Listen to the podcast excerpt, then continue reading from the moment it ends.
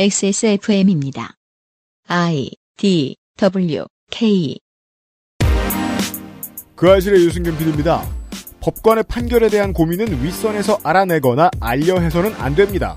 그런데 판결 과정을 알아내어 청와대에 보고하고 그 대가로 원하는 것을 얻으려 한 판사들이 있었고 세상은 이것을 사법농단이라 불렀죠.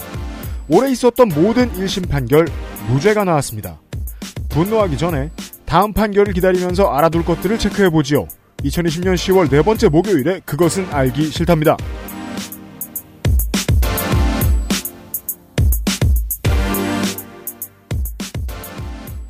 윤세민 에디터가 제 옆에 있고요. 네, 안녕하십니까. 제가 윤세민입니다. 얘가 윤세민입니다. 그렇습니다. 언론 욕. 음악만 없지 고정. 에디터 백신 맞았어요, 이번에? 아니요. 아니요. 네. 그 무료 대상자 날짜를 생각하다가 어차피 전 대상이 아니라서. 우린 대상 아니잖아. 네. 백신의 특징은요. 짧은 기간 동안 어마어마하게 많은 사람들이 맞습니다. 우리나라도 지금 현재 한국 안에서 백신 접종 받은 사람만 수백만 될 거고 얼마 안 가 1,000만을 넘을 거예요. 네.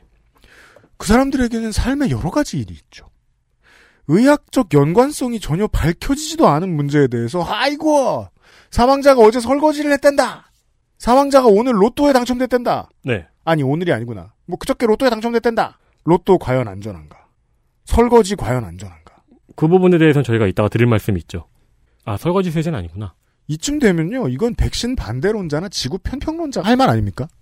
이것이 과연 우연일까? 이런 말을 하고 있어요. 언론들이. 수백만 명이 어떤 일을 했는데 그중에 한 명한테 생긴 어떤 문제에 대해서 그 한 명이 한 수백 가지의 일을 들여다보지 않고 백신 얘기를 먼저 꺼냈습니다. 아무것도 안 밝혀졌는데. 비과학적인 이거 아나키 스타일이에요. 이걸 언론이 그냥 하고 있습니다. 언론의 다른 습성. 오늘은 세 가지 습성을 이야기하면서 한 가지 결론을 낼 것입니다. 빨아제끼고 난리가 났습니다. 제가 오늘 한국경제를 봤더니. 현대 기아차 3.4조 품질 충당금 쌓는다. 비용 아끼려다 고객 잃는다. 정의선의 결단. 쩍쩍 빨고 있습니다. 세타2 엔진과 관련해서 선제적으로 무엇인가 뭐 하려고 한다 이렇게 얘기를 해요. 그러면 우리 같은 사람은 그렇게 해석을 해야 되지 않나요? 왜요? 그동안 위험했다. 이게 만약에 현대 기아차가 아니고 지금의 정권 혹은 마음에 안 드는 지방정부다. 그랬으면 무조건 소일고 외양간 고친다 프레임으로 갔겠죠. 네. 왜냐하면 세타2 엔진으로 많은 소를 잃었거든요. 사람과 차를. 그렇죠. 리콜은 좀 피해 다녔습니까? 아니 이랬으면은 하청업체 상생기금 만들어내라고 그 촉구해서 받아냈던 현대차 노조부터 빨았어야 하는 거 아닌가 싶기도 하고. 하던 가락이 있으니까 이런 것도 부끄러움 없이 얘기를 할 수 있는 겁니다. 이거 비과학적이 아무리 지적해도 그냥 내보내죠. 네. 그런 문제는 우리가 이한승 교수하고도 몇 번 얘기를 해봤고요. 근거에는 그전에 많이 해봤던 경험이 있습니다. 많이 해봤고 안 걸렸고 안 혼났어요. 언론 얘기 아닌 걸 얘기해보죠. 우리가 가끔 만나는 민노 편집장하고 지난번에 이야기했던 거 있죠. 구급차를 막은 택시기사. 네. 이게 하도 사람 화가 나게 하는 뉴스래가지고 많은 분들이 아직까지 관심을 가지고 계세요. 저희들 녹음하고 있는 지금 1심 판결이 나올 것 같습니다. 곧. 여러분들은 결과를 아시고 계실 거예요. 검찰은 7년을 구형했답니다. 네. 그때도 제가 계속 궁금해했다가 나중에 의혹이 풀린 지점이 있거든요. 이 사람이 보험 사기와 동종 수법을 반복했다라는 걸 검찰이 알아냈어요. 사람이 이상한 짓을 뻔뻔하게 하려면 그 근간에는 반드시 경험의 축적이 필요합니다. 많이 해본 솜씨여야 돼요. 그 당당함이 거기서 나온 거였군요. 진상이야. 네. 근데 막 서비스하는 사람 눈도 못 보고 막 떨면서 조용히 말해. 처음 해본 거예요. 예. 어제 뉴스에 나온 서울역에 들어놓은 사람들이 있거든요. 네. 정말 실수로 그 위에 넘어지고 싶더라. 내가 TV에서 보던 이런 피니셔들도 연습해보고. 피플스 엘보 같은 거요? 그니까요. 내가 모탈 컴백 평소에 안 하는 게 얼마야? 레그드랍이나. 네, 그러면서 내가 만취한 척 하면서, 아이고, 죄송합니다. 이러면 되잖아. 그렇죠. 훈방 되겠지, 그. 네. 예. 많이 해봤다는 게 중요합니다. 많이 해봤다는 게. 우리가요, 2시간 동안 박판규 변호사하고 이야기를 미리 했습니다. 제가 느낀 가장 중요한 점은, 이 사법농단에 관여했던 상당수의 법원행정처 및 그 부장판사들이, 고위직의 판사들이 이 일을 꽤 많이 해본 것 같다. 상당히 자연스럽게 일이 흘러간다는 느낌을 받았습니다. 범행은 첫 번째에는 고급이 안 나옵니다. 그 점에서 걱정합니다. 기자들은 이해하기 힘들고 이해한 기자들도 대중을 이해시키기 힘들고 대중들 입장에서는 너무 오래 걸리고 사법농단 관련주 같은 것도 없고 흥미로울 이유가 없어요. 그럼에도 불구하고 사법개혁의 동일한 무게의 두 축 중 하나입니다. 법원의 개혁도 마찬가지입니다. 그리하여 저희들은 남들이 얘기 안 하니까 다시 한번 파고 들어가겠습니다. 오랜만에 사법 PK가 돌아왔습니다. 왜 오랜만에 돌아왔는지는 잠시 후에 박 변호사와 얘기를 하면서 알아보도록 하죠. 긴 알바가 있었거든요. 그나저나 백신 때문에 사망했다는 기사를 낸 사람들은 후속 보도를 확실히 해야 될 텐데요. 결과가 나오면. 이번 주에 방송국 마지막 주간이잖아요. 네. 거기서 얘기하면 왠지 피디님이 지겨워할 것 같은 거야. 제가 허구한 날 언론 욕을 하고 있으니까. 네. 듣는 언론이 얼마나 짜증나실 거야. 그래서 하까마까 하고 있었는데 지금 얘기하고 잊어버리지 뭐. 네이버도 다음도 댓글 이력제를 합니다. 마트는 축산업 생산을 하는 사람들에게 이력제를 씁니다. 이름도 나오고 종종 얼굴도 걸리죠. 광고 모델로까지 연동시킵니다. 기자는 왜 이력제가 안 돼요? 포털에서 기자 이름 누르면 바로바로 잘 나와야 되는 거 아닙니까? 그게 되게 느리죠. 이상하게 포털들이 검색도 이상하고. 네이버는 잘 안 보이게 해놨고 다음은 못 찾아요. 네. 따로 검색해야 돼요. 그 포털에 걸린 기사에는 기자 이름이 누락되어 있는 경우도 있고요. 이 유해 환경에 대한 이력제를 왜 검사를 안 합니까? 기자들의 디스코그래피가 매우 중요합니다. 백신 관련 기사들을 보면서 절실히 느꼈습니다. 비과학적인 공포와 분노를 조성하려고 하는 사람들이 멀쩡히 보이는 기자들 중에서도 상당히 많다. 그리고 그것을 기꺼이 승인해주는 데스크도 많다라는 생각이 들었거든요. 예. 오늘 할 얘기는 아니고요. 하지만 괘씸하긴 마찬가지입니다. 그것은 알기 싫다는 나의 마지막 시도 퍼펙트25 전화영어 면역감인 반응 개선에 도움을 줄 수도 있죠. 알렉스 정치사회 전문 책 구독 서비스 마키아벨리의 편지 반려세제 그죠? 반려세제죠. 반려세제 깨끗한 생각에서 도와주고 있습니다. 똥오줌은 안 쌉니다. 그걸 치워주지요. XSFM입니다. 자체 교사 자격시험을 통과한 선생님들만 수업을 진행하고 적은 학생 수를 유지해 수업의 질이 떨어지지 않는 전화영어 Perfect 25. 아우 세상에나 누가 보면 여기가 참기름 공장인 줄 알겠네. 이야 기름기 좀 봐. 프라이 할 때도 튀어. 나물만 볶아도 튀어. 아예 요리를 하지 말고 살아야 되는데 난 또 왜 그리 손맛은 좋아가지고 삼겹살이라도 한번 먹었다니 후드에 쌓이는 기름 두 개가 어우 맨날 청소해도 번득. 내가 부지런한 걸로 어디 안 깔끔하게 청소되는 기분도 안 들고 이거 대체 어째야 돼? 다른 생각하지 마세요. 오직 깨끗한 생각. 기름 뗀 반려세제 클리치. 새로운 제품이 엑세스몰에 입점을 했습니다. 알아보는데 힘들었습니다. 반려세제라니까 사실 사료도 새로 골라야 되고 식기도 사야 될 것 같지만 그렇진 않습니다. 물과 세제만 있으면 됩니다. 청소를 중요시 하시거나 시민분들도 계시죠? 네. 그러신 분들에게 이제 적절한 수세미, 솔, 세제들은 거의 반려 수준이죠. 이름부터 깨끗한 생각! 지난 여름 훨씬 이전부터 공장을 방문하고 개발자와 만나면서 많은 고민 끝에 이것은 진짜 세제다! 라고 외치면서 액세스몰에 입점을 결정했습니다. 총 4종의 제품으로 구성이 되어 있습니다. 덱스터나 쓸 법한 후드 청소 키트가 들어간 클리친! 농축 세제입니다. 네. 물에 희석해서 쓰는 후드에 있는 기름때를 제거하시는데 쓰셔도 되는데 네, 이 중 상당수가 물에 희석했습니다. 특히 제가 또 인상 깊었던 건 그 후드를 담가 놓으라고 네. 틀하고 비닐을 주시더라고요. 광고물을 보기 전까지 이게 뭐야? 느낀 거는 두 가지. 아주 합리적이고요. 네. 물에 담가 놓는 물과 이걸 섞은 다음에 그다음에 후드를 담가 놓는 네. 다 쓰시고 나시면은 그 다른 비닐을 쓰시면서 레고를 만들 때 아주 죽여줍니다. 아, 그래요? 하나도 안 잃어버립니다. 그럼 다음에 밟지도 않겠네요? 그렇죠. 다 쓰고 나서 그 재활용 내놓기도 아주 편합니다. 그리고 가습기, 텀블러, 커피포트 등 청소하기 까다롭지만 늘 꺼림칙한 녀석들을 깨끗하게 청소 가능한 발포세제 클리빈이 있습니다. 물에 넣으면 피스 그렇죠. 네, 그거예요. 발포되면서 청소가 되는 손이 들어가기 어려운 곳을 청소하기도 쉽지요. 텀블러는 그리고 이상하게 닦아도 냄새가 좀 나죠. 오래 쓰면. 욕실에 각종 묵은 때를 날려버릴 클리바스. 깨끗하게 청소가 되기도 하는데 네. 그다음에 마치 코팅된 것처럼 깨끗함이 유지되는 능력이 탁월하다고 하더라고요. 이거는 사실 오랜만에 청소해본 사람의 바보 소리일 가능성도 있는데 아 그렇죠. 아, 대표님의 첨언을 좀 들어봐야 되겠습니다. 청소가 확실히 돼 있으면 당분간은 반짝반짝하죠. 마지막으로 혈흔까지 제거되는 의류 얼룩 제거제 클리지움. 제가 이것을 실제로 써보고 피를 묻혀. 그러니까 저희는 광고를 하기 위해 피도 봅니다.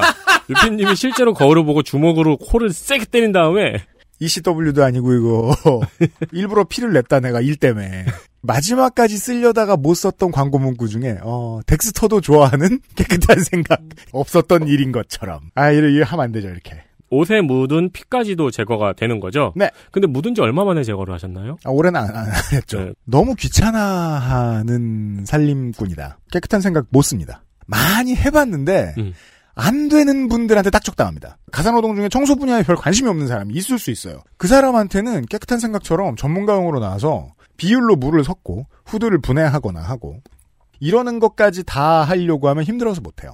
그냥 보통 한 번 뿌리고 그냥 닦는 거지 뭐 이렇게 생각하시는 분들이 많다고요. 큰 기업들의 물건들이 그래서 성능이 좋지 못함에도 불구하고 잘 팔리는 이유가 편하기 때문이거든요. 근데 이건 안 그래요. 아주 부지런하다. 그래서 제가 업자들 말씀드린 거고요. 이렇게 4개가 구성이 되어 있고 세트로도 판매하고 각각으로도 판매를 합니다. 4만원 이상이나 10만원 이상 주문 고객에게는 뿌리는 살균 소독제 클리메디를 500ml 혹은 4리터 증정을 합니다. 가구나 문 손잡이 같은 데 쓰지요. 여러분이 진짜 청소를 원하신다면 이 30년 개발자를 한번 믿고 구입해보시기 바랍니다. 처음부터 계약하고 싶었어요, 이 회사는. 엄청 깐깐해 보입니다. 아, 네. 사장님이. 별로 친해지고 싶지 않을 정도입니다. 그런 분의 물건은 저는 보통 믿습니다. 아마 지금 사장님이 이거 들으시면서 나도 네가 싫었어. 네. 광고를 봤는데 공장을 왜 와? 그렇죠. 비싼 사람들끼리 싫어해요, 원래. 좋은 물건이겠구나라고 생각했고 집에 와서 써본 다음에 정말 이게 되네 이러면서 좀 많이 놀랐습니다. 아, 이제는 문구만 봐도 성질나는 그 유튜브 광고들 있잖아요. 네. 저런 데 광고를 안 하고 혹은 블로그 광고를 최대한 안 하고 이러신 이유가 있겠다 싶었어요. 돈급에 놓이기 싫은 거예요. 그렇죠. 그 안 되는 것들하고. 개발진이 직접 청소에 대해서 답변하는 서비스를 준비해놓고 있습니다. 아 진짜요? 구매하지 않으신 분들께도. 세스코처럼? 네, 기대해 주세요. 네, 더러운 내 생각 어쩌면 좋죠. 실로 자주 못 만나는 엄청 자신 있는 개발자였습니다. 액세스몰에서 새롭게 만나보실 수 있습니다. 그렇습니다.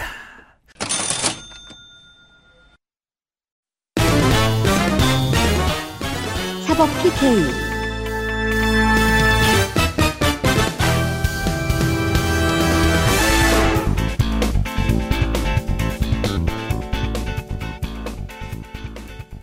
제가 사석에서는 에디터한테 이런 얘기를 몇 번 한 적이 있었어요. 판사들을 만나보면 나이는 들었는데 네. 중학생 같다. 그런 이야기가 있었죠. 저희 방송에서도. 중학생 모범생 같다. 네. 되게 때가 안 묻은. 네. 그래서 철들려고 박판규 변호사가 국내에서 그 가장 빡센 알바를 1년간 그렇죠. 하고 오셨어요. 네. 네. 오랜만이에요. 네, 안녕하세요. 박판규 변호사입니다. 네. 국가기밀이라고 말 못할 것도 있겠지만, 1년간 그 힘든 일 해보니 어때요? 약간 급속한 노화가 오더라고요. 그래서, 이렇게까지 일이 힘들지 몰랐어요. 그러니까 밖에서 얘기해보니까 급노화인데, 네. 돈도 많이 안 준다. 그래가지고, 이건, 거의 자원봉사하고 온 거 아닌가. 시간은 수당 잘 챙기나요? 이거 국감에서 이슈화시켜 봅시다. 제가 이제 상급 행정관으로 갔는데, 네. 그게, 거기는 시간 수당은 따로 안 주고, 저는 연봉제였거든요. 포괄임금제인가요? 네, 그래서 12분의 1씩 월급을 줘요. 뭐야, 대한민국 청와대인데 외국 회사처럼 움직이네요? 네, 그래가지고 첫 월급을 딱 받고 집사람한테 딱 보여줬더니, 딱 보더니, 보너스가 있는 거지? 그래서. 그게 아니고, 이게 12분의 1이다. 이게 80년대에 가끔 저 드라마에서 나오던 대사죠. 에게게. 그렇죠. 네, 그래서 하여튼, 1년 딱 있다가 나왔습니다. 고생 많으셨어요. 아이고, 네. 네, 보람도 있었고요. 네, 재미는 있었습니다. 1년 동안에, 사법농단과 관련돼서 많은 것들이 정리됐을 줄 알았는데 안 된 게 많습니다. 예, 많죠.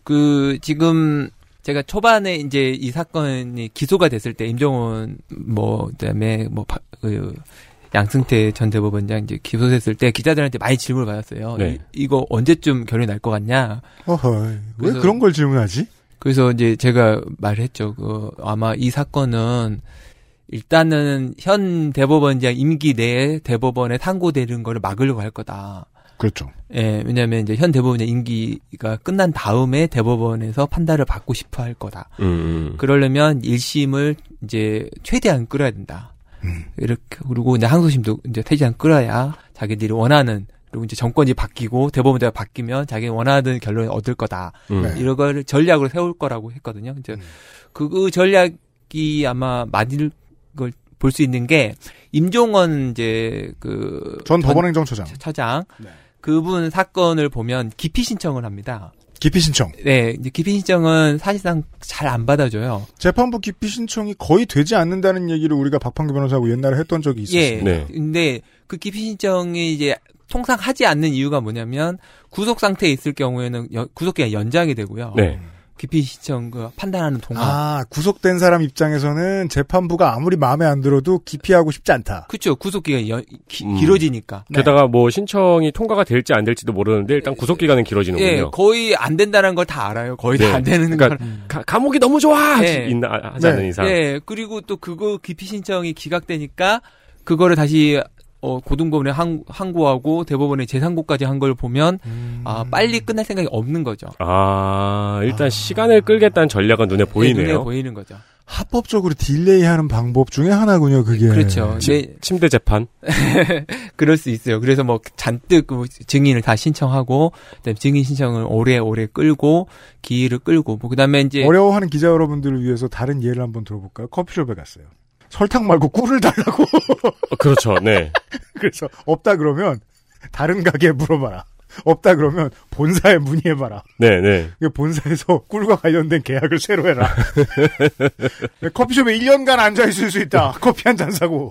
꿀과 관련된 납품업체는 이 사람으로 해라. 그죠. 5,000원이면 1년간 커피숍에 앉아있을 수 있다. 네. 아마 그 전략을 여전히 유효한데, 네. 이제 그런 와중에 약간 달라진 게 있죠. 뭐냐면, 사법농단 관련해서 꽤 많은 사람이 기소가 되는데 그 중에 4건의 판결이 나왔어요. 네, 그렇습니다. 네, 오늘 이제 이 4건의 판결을 설명드릴 건데 이 4건의 판결이 공교롭게 모두 무죄가 됐어요. 그렇습니다. 모두 무죄가 됐기 때문에 네. 기소된 법관이 총 6명입니다. 그렇죠? 예, 그렇죠. 그러니까 예. 4건 중에는 6명이죠. 네. 근데 이 사람 6명 모두에 대해서 무죄가 선고가 됐어요.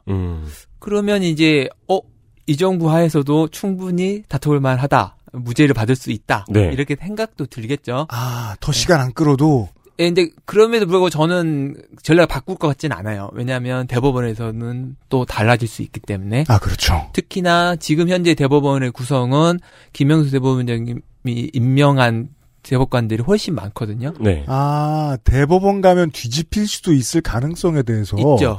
보통은 두려워하지 않는데. 네.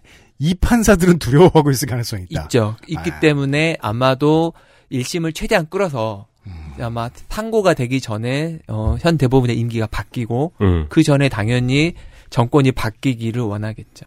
생각컨대 지난 정권이 탄핵되어 물러나게 된 소요들 중에 하나임에도 불구하고 판결이 상당히 유효한 것 같습니다. 멀리서만 보았을 때는.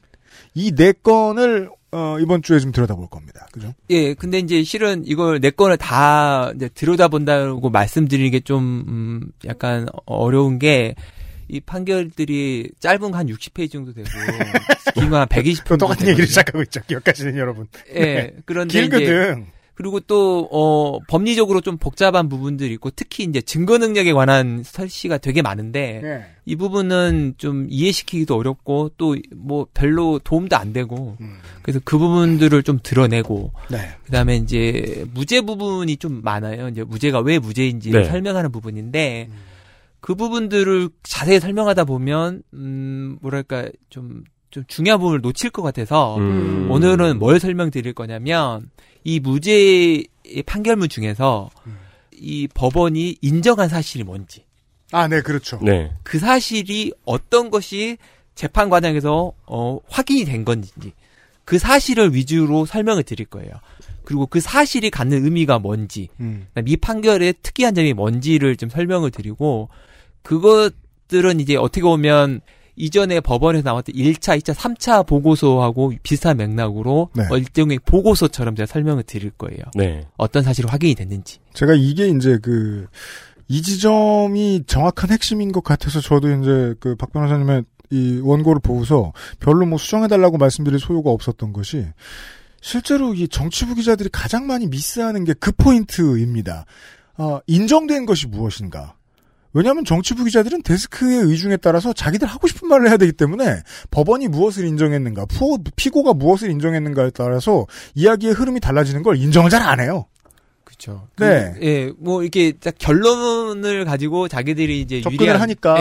예, 그래서 어떤 결론이 났다 그러면 이제 그 반대되는 내용에 관한 그 기사들은 다 작성을 네. 안 하는 거죠. 네. 법정에서 얘기가 바뀌어도 네. 이야기를 그렇게 털어버리니까 우리가 보는 방송국이 어디냐에 따라서 사람들의 의견이 달라지는 거예요. 법원의 결론을 다르게 냈는데.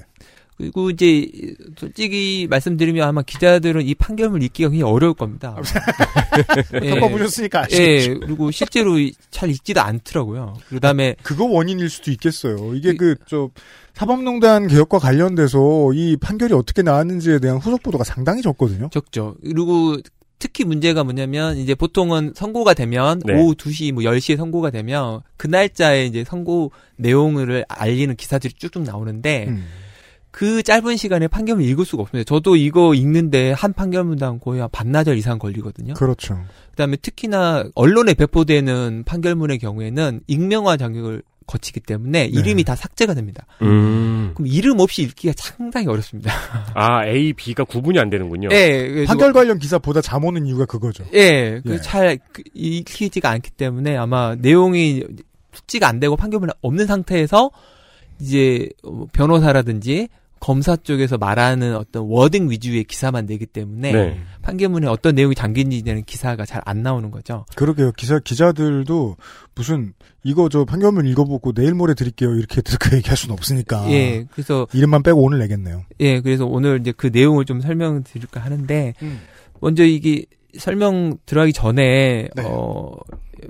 제가 이 판결을 읽으면서 많이 정말 참담했거든요. 그렇죠. 참담하고 부끄럽고 솔직히 읽으면서 방송을 해야 되나 이런 생각까지 들었는데 어쨌든 양승태 대법원의 재임 시절에 법관으로 제가 근무했던 사람으로서 여러분들께 정말 죄송하다고 말씀을 꼭 좀 드리고 싶고 네. 그 당시에는 저는 몰랐어요. 이런 일이 있었는지도 몰랐고 뭐 그렇기 때문에 뭐 당연히 근데 알았더라도 뭘 했을 것 같지는 않은데 그러니까 죄송하다고 말했으면 몰랐단 말 하면 안 돼요. 네, 근데 몰랐지만 몰랐다는 것도 죄송하고 알았어도 아무것도 안 했을 것 같아서 더 죄송해요. 아, 근데 그것도 사실 궁금한 부분이죠. 네. 사법농단이 있을 때 네. 안에서 이제 다른 판사들이 다 이 분위기를 알고 있었는가? 그 몰랐죠. 이 정도까지는 몰랐어요, 정말. 정말 몰랐어요. 그러니까 뭐 좀 과하게 뭔가를 한다라는 것까지는 알았는데 네. 이렇게까지 전방위적으로 그다음에 사법 행정 라인을 통해서 이렇게 쭉쭉 내려오는까지는 전혀 예상을 못했죠. 시스템 악용하는 법을 가지고 흥정을 할 것이다. 네. 그래서 화끈거리는 이 내용들을 오늘 설명을 드리는 이유는 이 내용을 알아야. 문제가 뭔지 알고 문제가 뭔지 알아야 이거를 고칠 생각을 하거든요. 네. 그럼요. 근데 문제가 내용을 모르면 고칠 생각도 안 들고 그게 뭐가 문제인지도 모르는 거죠. 그래서 일단은 오늘은 그 내용을 설명을 드리는데 이게 이제 요 설명을 드리기 전에 요 네. 전사를 잠깐 설명드릴게요. 그렇죠. 이탄희 전 판사가 2017년 2월에 이제 사직서를 냅니다. 그래서 그 세상에 이제 처음 이 사법농단 사건이 알려지기 시작해서 법원에서 세 차례 이제 조사를 했고 네. 그 뒤에 이제 검찰 조사가 시작됐죠. 그래서 2018년 11월, 그러니까 이제 딱 이제 2년 돼가죠. 네. 11월에 검찰이 임종헌 이제 차장을 구속 기소하고 그 다음에 19년 2월에 양승태 전 대법원장, 박병대 전 대법관, 고영환 전 대법관을 기소합니다. 네. 그리고 2019년 3월에 이민걸, 이규진, 방창현, 심상철, 유해용, 신광렬, 성창호, 조의연, 임성근, 이태종을 기소합니다. 총 14명을 기소하게 됐습니다. 네. 같은 시기에 재직 중인 법관 66명의 명단을 비법관이라고 해서 법원행정처에 통보를 합니다. 검찰 수사의 끝이었어요. 그렇죠. 근데 그 뒤로는 이제 계속 재판이 진행됐던 거고요. 네. 사법농단 관련해서 징계받은 법관은 총 8명입니다. 이규진, 이민걸, 방창현, 박상언, 정다주, 김민수, 시진국, 문성호 이 판사 8명이고요. 네. 현재 명단이 알려지지 않은 10명이 징계 회부됐습니다. 근데 이게 작년의 일이에요. 네, 네, 이 작년 5월입니다. 19년 5월에. 네. 근데 이 10명이 아까 말한 8명하고 중복된지 여부는 알 수가 없고요. 명단 안 알려졌기 때문에. 요 사법농단하고 무관하게 임성근 이제 오늘 다룰 사건의 피고인인데 네. 임성근 그 부장판사도 징계를 받긴 했는데 네. 그 징계 내용은 사법농단과는 무관한 거였습니다. 어쨌든 이제 기소된 14명 중에 6명에 대해서 1심 판결이 있었습니다. 건수로는 4건이고요. 나머지 8명은 아직 1심 판결이 안 됐고요. 이 4건의 판결은 이제 유해용 전 대법원 수석재판연구관 사건, 네. 신광렬 서울중앙 형사수석부장과 성창호 조의연 영장등단 부산판사 사건, 그다음에 임성근 서울중앙 형사수석부장 사건, 그다음에 이태종 서울 서부지방법원장 사건 이 4건입니다. 네. 이 사건에 대해서 아까 말씀드렸지만 모두 무죄가 선고됐습니다. 그렇죠. 그래서 이제 이 내용에 대해서 오늘 설명을 드릴 거고요. 이 판결문 구조를 잠깐 좀 설명을 드리면 판결문에는 이제 무죄 판결문만 예를 들게요. 오늘 4개가 다 무죄니까. 네. 무죄 판결에는 검사의 공소 사실이라고 해서 공소 사실이 쭉 적힙니다. 뭐 거기서 보면 뭐 어마무시한 내용들이 들어 있죠. 근데 이제 거기에 대해서 재판부가 판단을 하게 됩니다. 네. 판단 순서는 첫 번째는 증거 능력에 관한 부분을 판단하고요.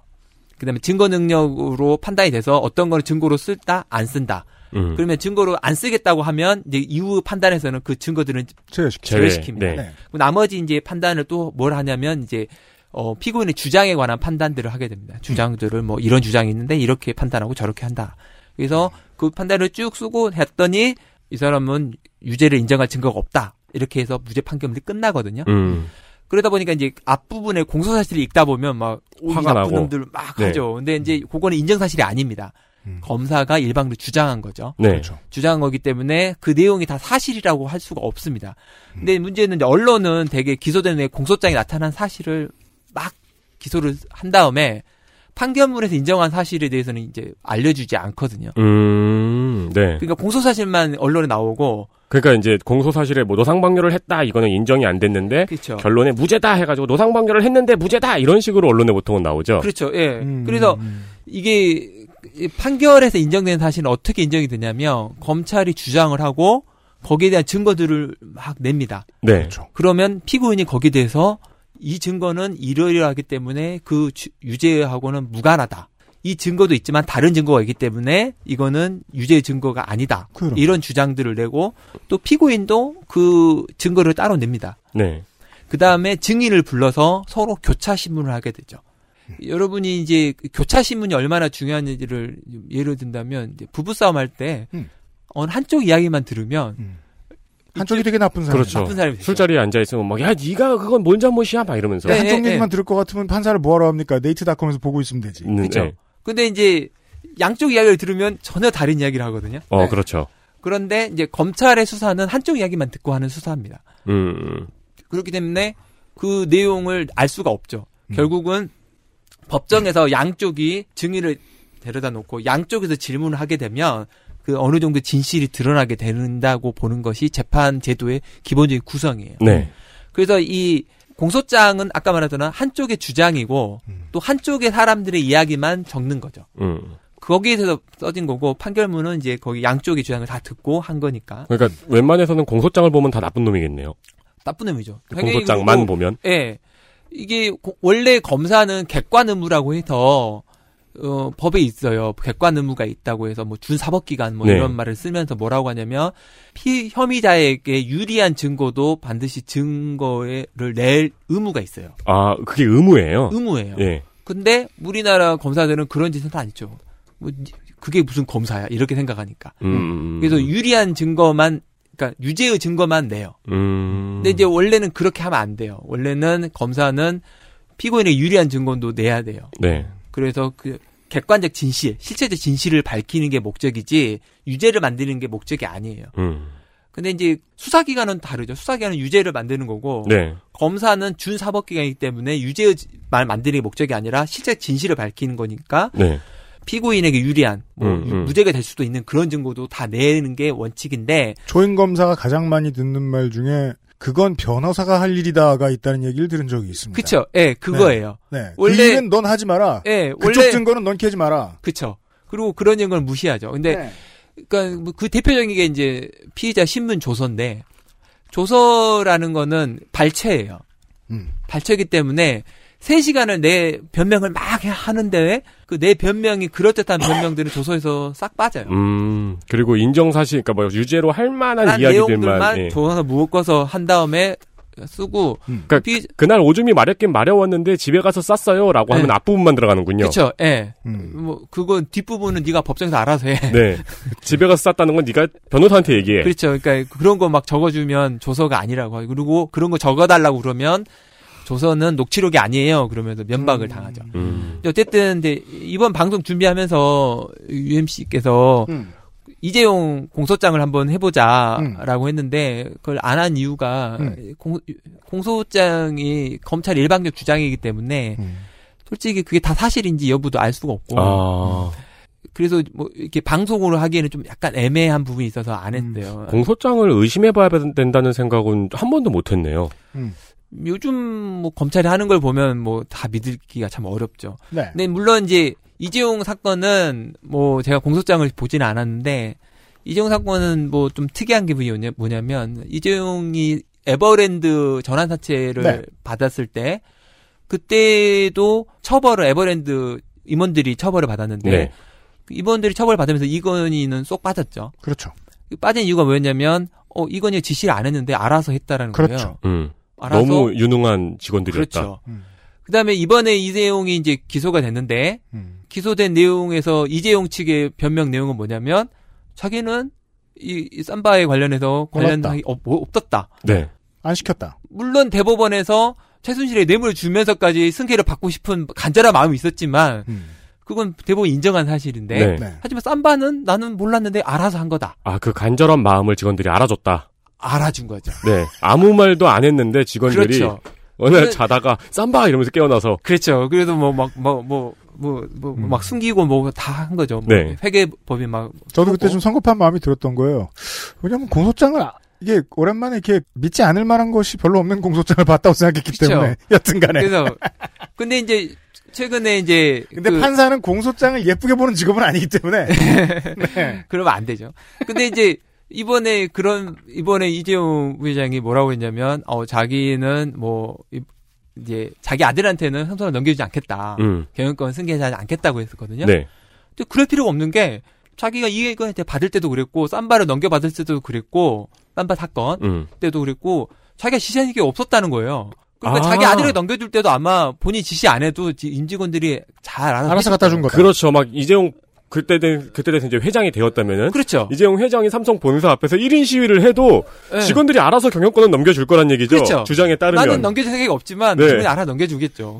내 아들에게 넘겨주지 마라 아무리 해도. 그러니까 그 의미가 아무 내용이 없는 거예요. 아마 그건 뭐 재판에 좀 도움이 받기 위해서 한 것 같은데 제가 보기에는 지난번 에버랜드 사건이나 이번에 지금 주장하는 걸 비춰봐서는 자기 아들을 넘겨줄 필요가 없어요. 그냥 알아서 넘겨줄 거니까. 그렇죠. 그러니까 근데 어쨌든 그 공소장은 그럼에도 불구하고 검찰의 일방적 주장이기 때문에 네. 이거를 뭐 방송에서 뭐 사실이라는 걸 전제하고 다툴기가 좀 어려워서 그러면 좀 검찰이랑 친한 언론인 같고 그래서 아마 알아서 하겠죠 뭐 근데 네.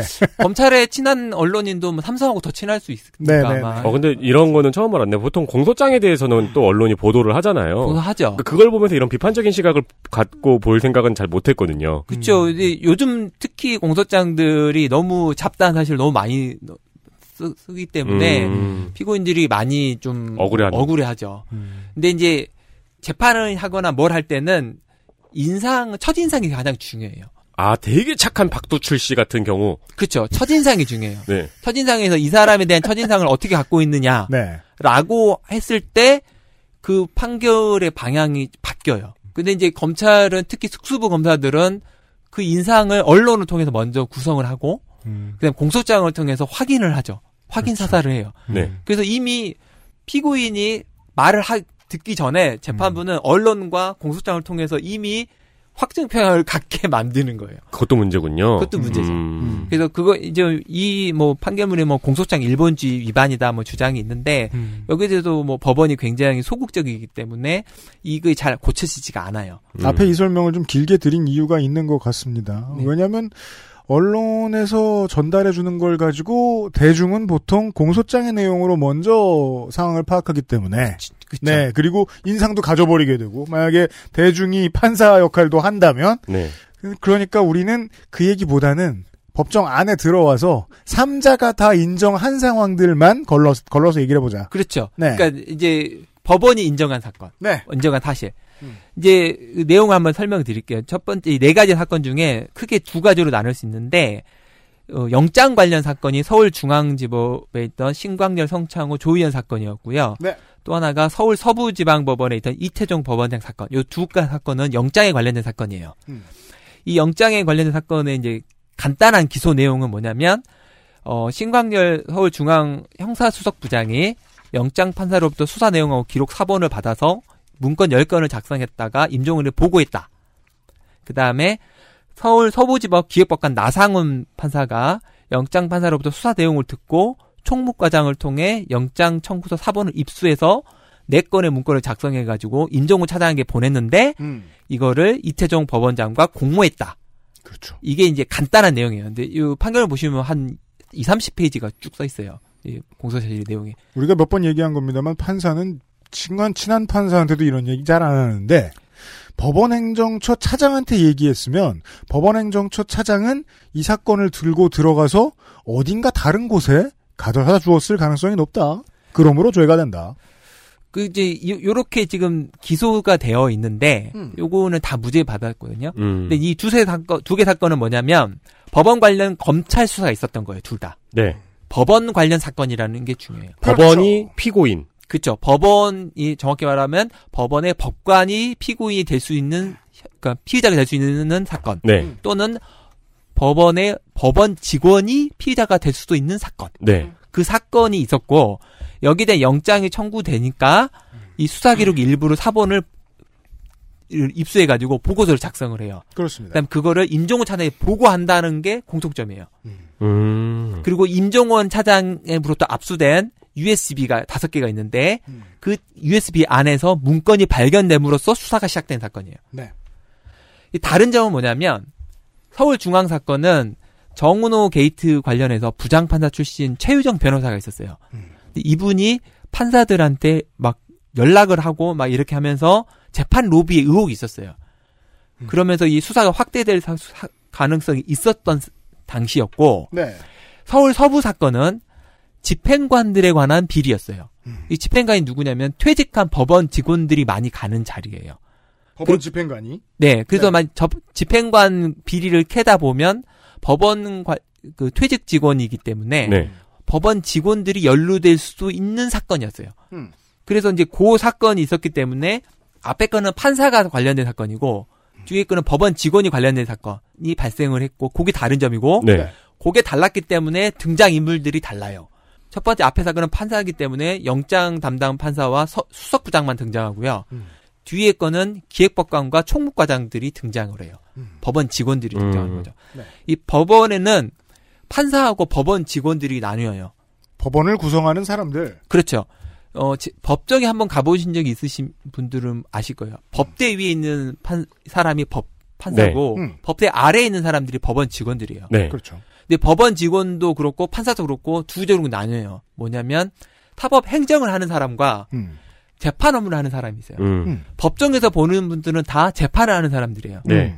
네, 재판하는 판사, 재판하는 법원 직원들. 근데 법정에 없는 여기 딴 데에 가 있는 사람들. 안 보이는 사람들. 예, 보로 총무과 있는 사람들. 그다음에 형사수석, 기획법관 이런 사람들은 법원장. 이런 사람들은 재판 안 하고 사법 행정을 하는 사람들이에요. 네.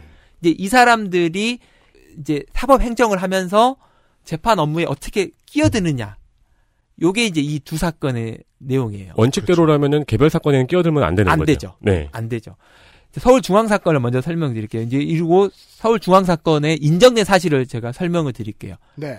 그러니까 보통 이거는 이제 많이 언론에 이야기가 나왔던 거는 그 네이처 리퍼블릭의 정운호 대표가 상습 도박 혐의로 기소되면서 그 수임료가 브로커를 통해서 로비 자금이 이렇게 어떻게 뭐 그런 걸로 좀 보도가 됐던 사건입니다. 그렇죠. 네. 그러면서 이제 최유정 변호사가 50억인가를 요구하고 키워드는 정관 예우죠. 그래서 그렇죠. 네. 그리고 그러면서 자기가 뭐 여러 법관을 알고 있기 때문에 당시를 빼줄 수 있다. 네. 이렇게 해서 이제 수사가 된 건데 네. 여기서 이제 10건의 문건을 기소가 됐어요. 기소했는데 그 중에 4건에 대해서만 다음 같은 사실 인정해요. 뭐냐면 4건의 문건에 대해서는 영장 담당 판사가 수석부장한테 보고를 했고 네. 사본도 줘요. 사본도 줍니다. 영장 청구서에 있는 사본 같은 거를 기록에 있는 사본들을 막 복사를 해가지고 줘요. 그 다음에 수석부장이 그거를 보고서를 작성을 해요. 네. 그 다음에 그거를 임종헌한테 보낸 거예요. 이거는 4건에 대해서는 확인이 됐어요. 보냈다 임종헌한테. 물론 이 부분은 영장 담당 판사들은 자기는 준 적이 없다라고 했지만 인정되지 않았어요. 보고서 내용상으로 봤을 때 이거는 영장 담당 판사로부터 듣지 않고서는 알 수 없는 내용들이 있었기 때문에 재판부가 이거는 보고한 게 맞다라고 네. 인정을 한 거죠.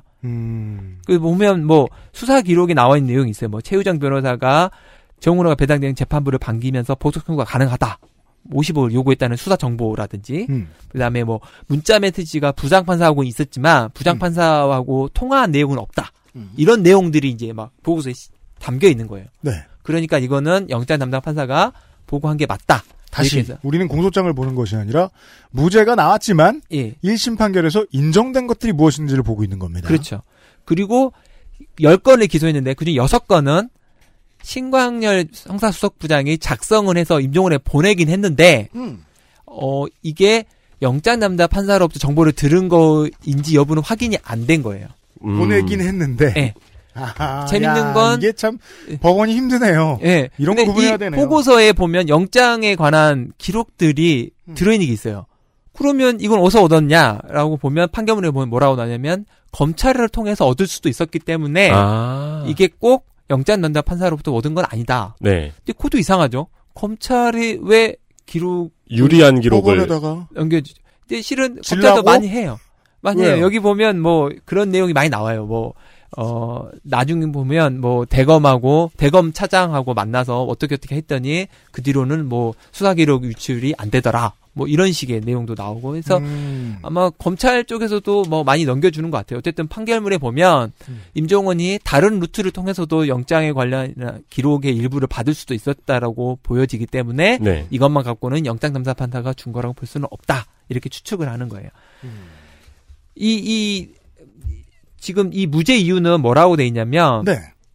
간단히 드리면 법원 행정이 수사 확대 저지 목적이나 검찰 압박 목적이 있었다라거나 비리 은폐 축소를 통한 사법부의 부당한 조직 보조 목적이 있었다. 이렇게 검찰이 주장했는데 인정이 안 돼요. 아, 법원은 이걸 갖다 준 적이 있는데 법원행정처에다가 문서를 그럼에도 네. 불구하고 수사 확대를 저지하려는 목적은 없었다라고 본 거다. 그러니까 정확히 말하면 수사 확대 저지 목적이 있었다고 인정을 안 한 거죠. 그러니까 없었다가 아니라 단어 어려워. 네. 무결한 사람은 아닌데. 예. 인정하기까지는 좀 그렇다. 네. 없었다고 인정하기까지는 아마 어려울 거예요. 수사 확대 저지 목적이나 검찰 압박 목적이라는 증거는 없다. 네, 그런 사실 인정하기는 힘드네요, 어렵다. 진짜. 네. 그러니까 네. 없다는 건 아니야. 네. 네. 그러면서 뭐라고 하냐면 영장 판사들은 중요 영장 재판에서 그 처리 결과와 내용을 사후에 형사수석부장에게 보고해 왔고 검찰, 언론, 정치권 등에 대응할 필요가 있기 때문에 그 필요성이 인정된다. 그래서 형사수석부장은 사법행정 차원에서 법관 비위에 관련한 사항을 상급 사법행정기관인 법원행정처에 보고한 것으로 그 필요성과 정당성이 인정된다. 필요성과 네. 정당성이 있다. 인정된다. 네. 다만 영장 담당 판사는 형사수석부장이 임종헌에게 보고한다는 것은 인식하지 못한 것으로 보인다. 고로 수사 정보를 외부에 누설할 의도를 공유하고 공모했다고 인정하기 어렵다라고 해서 무죄를 하는 거죠. 그러니까 사전에 공모한 범죄가 아니다. 네. 영장 담당 판사가 이 사실을 흘릴 때 그 사실이 임종헌한테 갈 줄은 모르고 흘렸다. 그렇죠. 이제 그거를 인정할 증거가 없다 이렇게 해서 이제 한 건데 뭐 이제 검찰은 그러면 왜 이런 수사학대 저지와 검찰 압박 목적이 있었다고 주장을 했을까? 그 이유는 뭐냐면 임종헌 차장이 갖고 있던 행정처 문건에 보면 그 내용이 포함되어 있어요. 그 재판부에 보면 최유정 사건을 가지고 검찰이 법원을 압박하려고 하니 여기에 대해서 우리가 뭔가를 해야 된다. 아, 고해성사를 했네요? 그러니까 그 문건이 있어요. 네. 있어서 이제 이렇게 기소를 했는데 그 문건만으로는 실제로 그 문건에 따라서 이런 보고서가 작성되고 공유됐는지는 안 된다라고 해서 무죄가 나는 거예요. 아, 그 문건과 이 유출된 영장 담당 판사 유출 사실이 연결되는 증거는 없다. 없다. 자, 언론인 여러분 머리 잘 쓰셔야 됩니다. 악한 의도가 있었다. 네. 법에 저촉되는 의도가 있었다. 그 의도대로 해서 이렇게 된 건지는 모르겠다. 그렇죠. 죠? 네. 네. 네. 검찰은 그 의도가 있었고 행동이 있었기 때문에 연관이 된다라고 봤는데 아까 말한 그 목적은 있다고 인정할 만한 증거가 없다라고 해서 무죄가 된 거예요. 아, 네. 근데 이제 이 사건에서 이제 가장 이상한 부분이 뭐냐면 기소 내용은 없어요. 없는데 이제 그 판결문에 보면 네. 수사 대상에 포함될 수 있는 7명의 부장 판사와 그 가족들의 성명과 생년 월일이 기재된 윤리 감사관의 문건이 임종헌 차장, 신광렬 형사수석국을 통해서 성창호 영장 담당 부장과 조의연 영장 담당 부장에게 전달된 부분이에요. 자, 이게 무슨 의미입니까? 이게 이제, 자, 앞에는 제가 말씀드렸죠. 10건의 문건은 영장 담당으로 들어서 보고를 작성해서 행정처에 보고한 거잖아요. 네. 역으로 행정처에서 내려온 거예요, 이거는. 영장 담당 판사한테요? 네. 왜 그런 거죠? 아... 그러니까 판결문에 이제 이렇게 나옵니다. 읽어볼게요. 네. 임종헌이 2016년 6월 22일 정운호 게이트 관련 연루 의심되는 7명의 부장판사의 가족관계와 그들의 배우자, 그 전 배우자, 자녀, 부모 등 31명의 성명과 생년월일이 기재된 법관 가족관계 문건을 윤리감사관에게 작성하게 한 다음에 그 문건을 형사수석부장에게 보냅니다. 그 다음날 형사수석이 성창호 부장판사에게 이걸 전달합니다. 그리고 그 오후에는 성창호 부장판사가 조의연 영장 담당 부장판사한테 전달해 줍니다. 그리고 그 다음에 이제 그 성창호 부장판사가 2016년 8월 10일 계좌 영장을 발부하면서 부장판사의 가족에 대한 연결 계좌 부분을 삭제하고 거래 기한을 제한하고 조의연 부장판사가 16년 8월 18일 날에는 김수천 부장판사와 그 가족에 대한 신용카드 거래 내역 영장 청구를 기각하게 됩니다. 자. 이게 이제 판결에 나온 내용이에요. 네네네. 그러면서 임종헌, 신광렬 부장판사들은 가족관계 문건 전달 이유를 향후 정운호 게이트 사건에서 판사 가족들에 대한 계좌 영장이 청구될 경우 처리 후 결과를 보고해달라는 취지에서 전달한 것이라고 진술하고 신광렬 부장판사는 해당 문건이 행정처로부터 전달받은 것이라고 영장판사들에게 말한 적이 없다고 진술하고 영장판사들도 행정처 작성 문건인 줄 몰랐다고 말하고 가족관계 문건 수령 후 행정처와 연락 접촉한 사실이 없다고 진술합니다. 이게 이제 판결문에 나온 내용이에요. 자, 좀 길지만 정리를 다시 한번 해볼게요. 자, 위쪽에서부터 판사의 주변인들에 대한 친인척에 대한 인적 정보가 내려옵니다. 이건 알고 싶으면 검사도 알 수 있어요. 경찰도 알 수 있고요. 굳이 찾아보기 어려울까봐 법원행정처에서부터 와야 하는 아주 익스클루시브한 정보가 아니에요.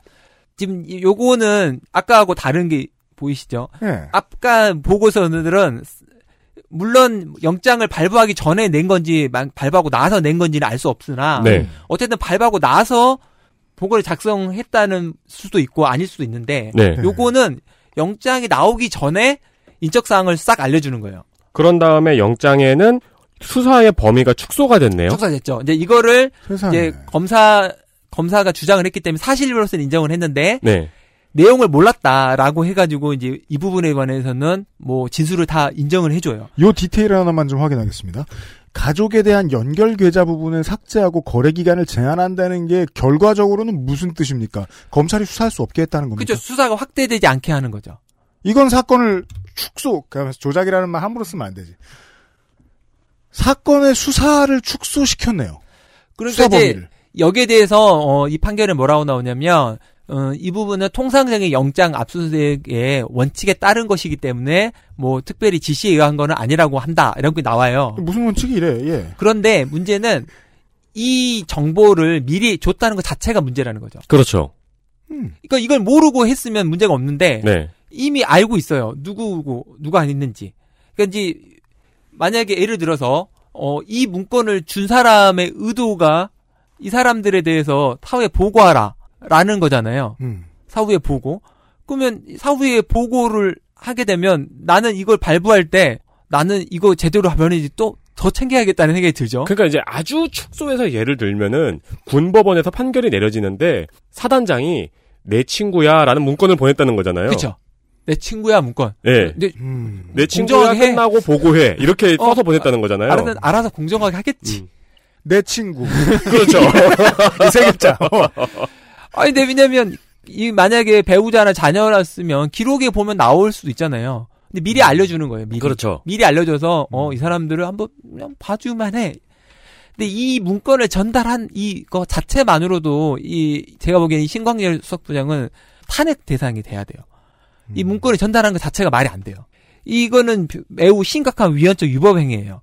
그리고 그다음에 성창호 조의연 부장판사가 이거를 행정적 문건이 몰랐다고 하는데 그리고 재판부도 그렇게 인정을 해줘요. 근데 이것도 납득이 어려워요. 왜냐하면 형의 편지인 줄 알았다. 그러니까 이게 뭐냐면 판사의 배우자, 전 배우자, 부모의 이름을 알 수가 없어요. 인터넷 검색에도 안 나와요. 나오면 안 되죠. 안 나오고 생년월일도 몰라요. 네. 그러면 이거는 행정수 내부 문건이 아니고서는 형사수석부장은 절대 만들 수 없는 문건이에요. 만들 수 없어요. 왜냐하면 형사수석부장은 그런 걸 볼 수 있는 권한이 없어요. 애초에. 네. 예, 그런 존재가 있어야 제가 좀 설명을 드릴 수 있어요. 성창호 부장판사는 인사총괄 심의관 출신이에요. 법원행정처에. 네. 요직 중에 요직이고 행정처에서 가장 탑 자리로 꼽으라면 이 자리예요. 네. 딱 들으셔도 요직이에요. 그죠? 예, 인사총괄. 법원에서 아주 중요한 자리예요. 그래서 이 문건이 행정처에서 만들어진 것이 아니라고 볼만한 볼 수가 없어요. 도저히 불가능해요. 이 문건은 당연히 행정처에서 온 거예요. 그러니까 대한민국에서 행정처가 아니면 만들 수 없는 문건이지만 네. 법원은 이 문건에 행정처라고 써있진 않잖아. 네. 그래서 성창호 부장판사도 몰랐다라고 하니까 그런가 보다 하고 한 거죠. 근데 어쨌든 이 문건을 뭐 몰랐다고 쳐도 네. 신광렬 부장판사는 알았어요.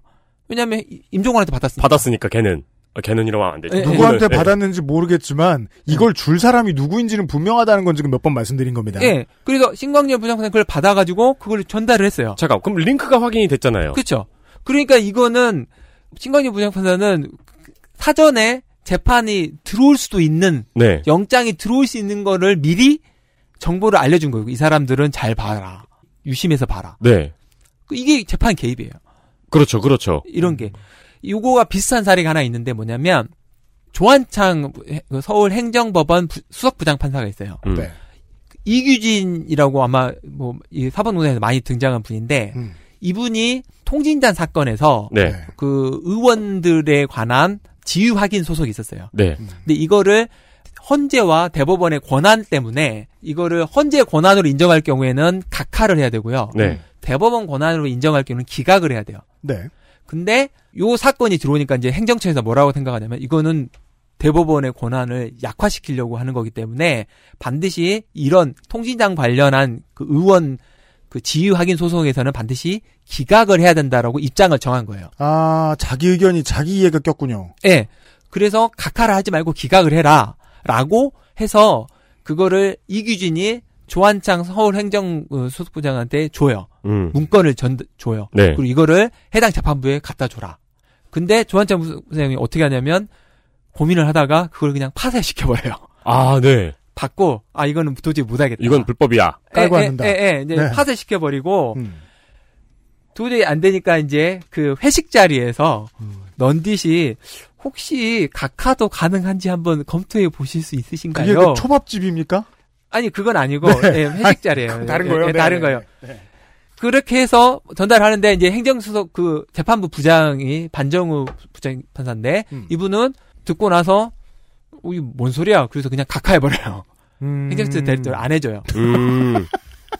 이 사건에서 보면 수석부장이 문건을 전달을 받았는데, 그 어떤 결론을 해달라는 요청을 받은 거죠. 네. 근데 그것이 잘못됐다고 하니까 파쇄시켜버리잖아요. 근데 신광렬 수석부장은 그거를 그대로 줘요. 안 부수고. 그대로 줘요. 이게 무슨 의미인지는 판사들은 다 알아요. 이게 무슨 의미인지는. 네. 이 사람들 특별히 봐라. 뭐 이 사람들 더 발부하라고 좋겠어요? 그럴 리는 없으니까요. 그럴 리는 없어요. 네. 그러니까, 근데 잠깐만, 집배원까지 확인이 됐어요. 그렇죠. 근데 어쨌든, 영장전사는 몰랐고, 또 이 임종헌, 신광렬은 그 전달 이유가, 나중에 보고를 좀 해달라는 취지로 보낸 거기 때문에 문제가 안 된다고 해서 무죄가 돼요. 근데 제가 보기에는 임종헌 차장과 신광렬 수석의 의도는 분명해 보여요. 네. 보이는데 물론 재판부에서는 인정을 안 했고 이거는 뭐 검사가 입증을 못 했는지 아니면 변호인이 뭐 잘 방어했는지는 알 수는 없죠. 근데 여기 보면은 행정처, 그러니까 영장 판사가 문건을 받았어요. 집배원으로부터. 네. 근데 행정처 작성 문건인 줄을 몰랐다고 한 게 인정이 된 거예요. 그렇죠. 그러면은 알카포네의 동생이 나한테 문건을 줬는데 그게 알카포네가 보낸 건 줄은 몰랐으니까 무죄가 된 거네요. 그렇죠. 그러니까 이런 의도를 몰랐다고 보는 거죠. 그냥 보고용으로 참고로 좀 봐달라고 받았다고 하니까 뭐 그런가 보다. 그러니까 아침에 일어났더니 내 침대에 말머리가 있어요. 네. 누가 잘랐는지 원래 어느 말인지 어디에서 왔는지 다 밝혀냈어요. 네. 그리고 누가 갔다라는지도 밝혀냈어요. 네. 근데 일어나 보니 그 말머리를 본 사람은 누가 잘라서 갔다는지 몰랐다. 네. 그 정도가 인정된 거잖아요, 지금. 그쵸. 심지어 그 말목을 자른 사람이 알카포네 동생인데. 그렇죠. 그렇지만 그들이 예전에 시켰던 일은 했다. 네. 그 둘은 별건. 네, 그렇죠. 인정이 안 된 거죠. 자, 하지만 그럼에도 불구하고 박 변호사는 판사처럼 말했습니다. 이게 검찰이 못했는지 변호인이 똑똑했는지 알 수는 없다. 그렇죠. 근데 어쨌든 이 부분은 되게 이상한 부분이고, 그다음에 네. 이거 결론하고 상관없이 이 신광렬 부장판사 이 행동은 판사로서는 절대 해서는 안 될 내용이고, 네. 이게 지금 구두로 전달한 것도 부적절한데 문건을 전달하고 31명의 인적사항이 다 나왔다면 이 사람에 대한 영장이나 압수수색 이런 거에 분명히 영향이 있었을 거예요. 그러니까 이거는 제가 보기에는 이분은 뭐 판사로서는 자격이 없다고 봐요. 그렇지만 탄핵 소추된 판사는 없습니다. 없죠. 이번 그 탄핵농사 좀 뭐냐 네. 사법농단과 관련해서 그리고 탄핵 소추될 만한 짬이면 짬될 좀 되시잖아요. 16명 중에 6명은 지금 퇴직했습니다. 탄핵 소추될 수도 없습니다. 그렇고요. 이 중앙지검에서 중앙에서 했던 사건을 잠시 훑어봤고요. 광고를 듣고 와서 다른 곳으로 가보죠. 서부지검으로 갑시다. XSFM입니다.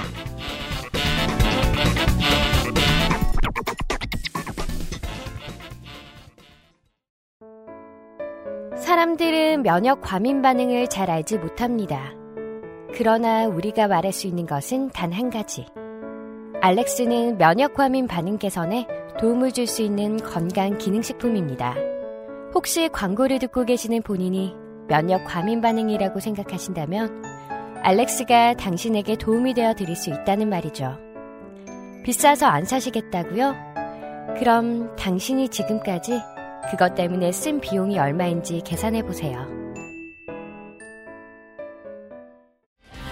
매달 집으로 배송되는 이달의 책, 독서의 깊이를 더해줄 가이드북, 특강, 독서 모임, 강좌 할인권까지 정치발전소가 제공하는 정치사회 전문 책 구독 서비스 마키아벨리의 편지, 엑세스몰과 정치발전소에서 구독하실 수 있습니다.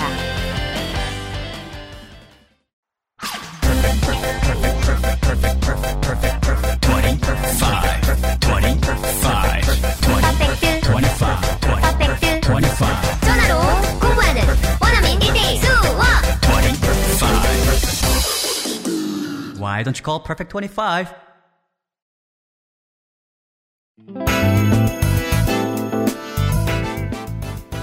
사법 PK.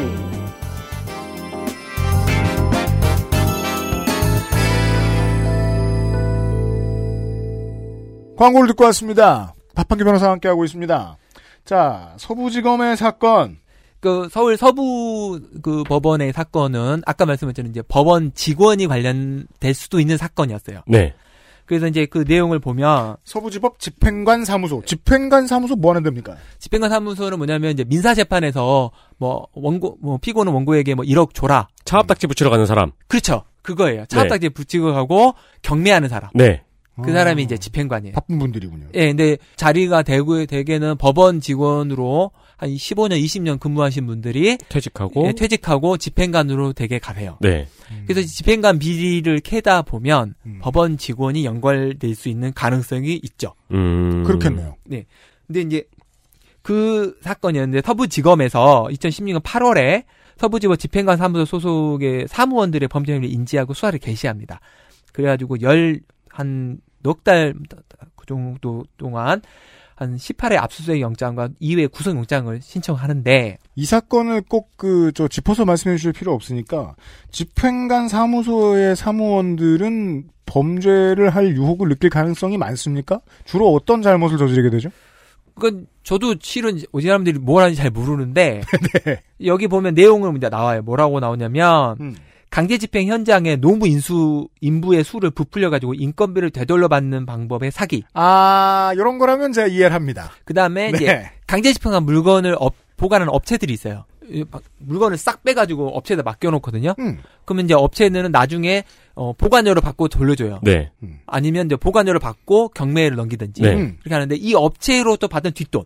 아, 우리 창고에 보관해주시고, 네, 네. 보관료도 좀 높여주세요? 예, 예, 예.